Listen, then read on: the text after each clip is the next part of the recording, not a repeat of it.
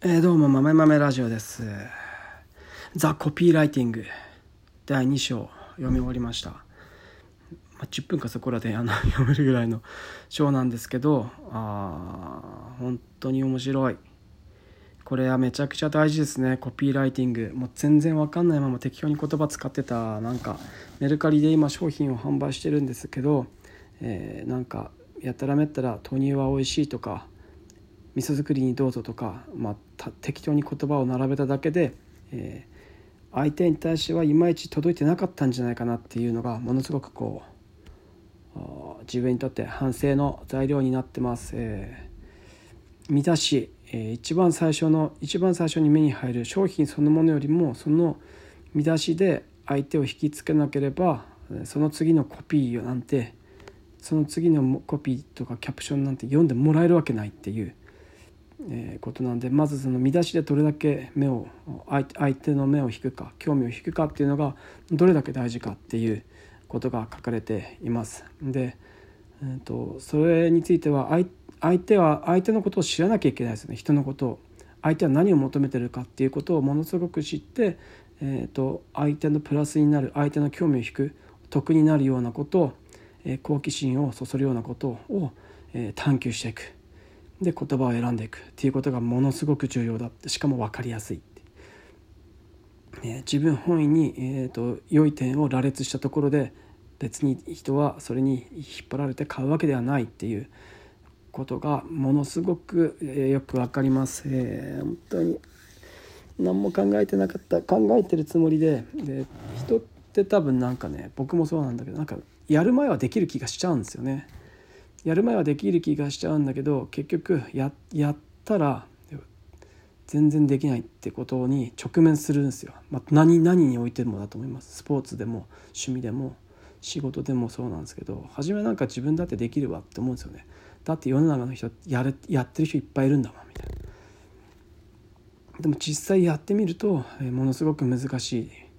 自分に合わないんじゃないかできないなとかっていうことに問題に直面するって。でそこからどうするかですよねでそこから考えて、えーと、何が自分に足りないものは何かとかっていうことを考えて、え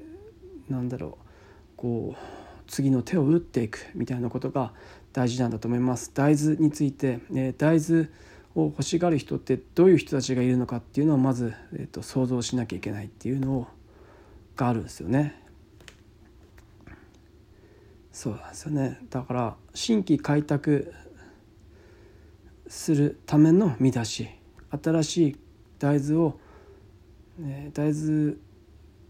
て美味しいんだよっていうことをまだ大豆を食べてない人ね。普段から大豆はあんま食べない人たちに向けての、えー、多分、えっと、コピーライティング見出しの書き方があるしすで、に味噌を毎年作ってる人がどのどの味噌どの大豆で味噌作ろうかな今年はって。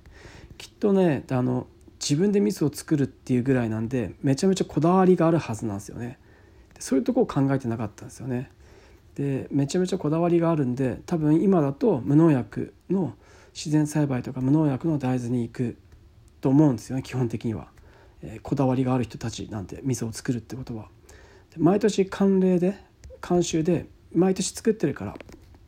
たいな。人は、えー、長く作っている人はずっと作り続けている人は、えっと、そこまで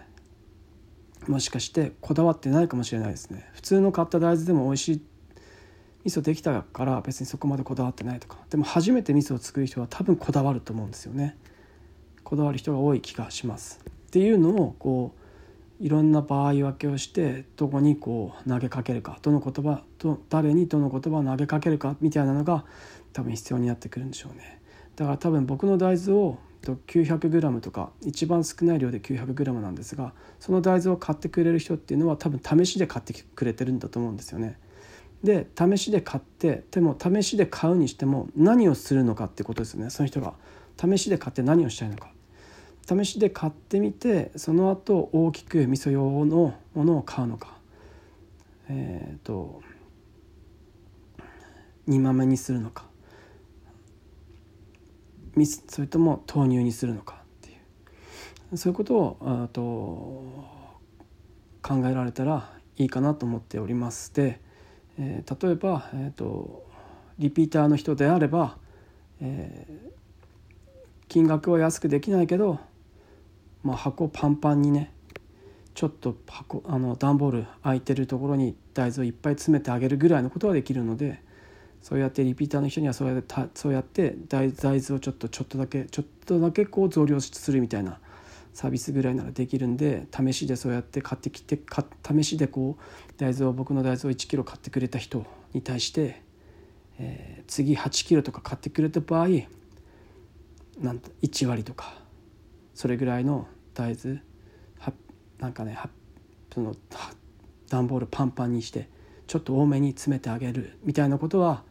えー、できんじゃないかなと思っております。はい、でそういう感じで、えー、なんかこう戦略を立てていってうまくいくうまくいくかうまくいかないかとかいろいろこうやっていけたらいいなと思っています。以上、豆豆ラジオでした。じゃあね、またね、バイバイ。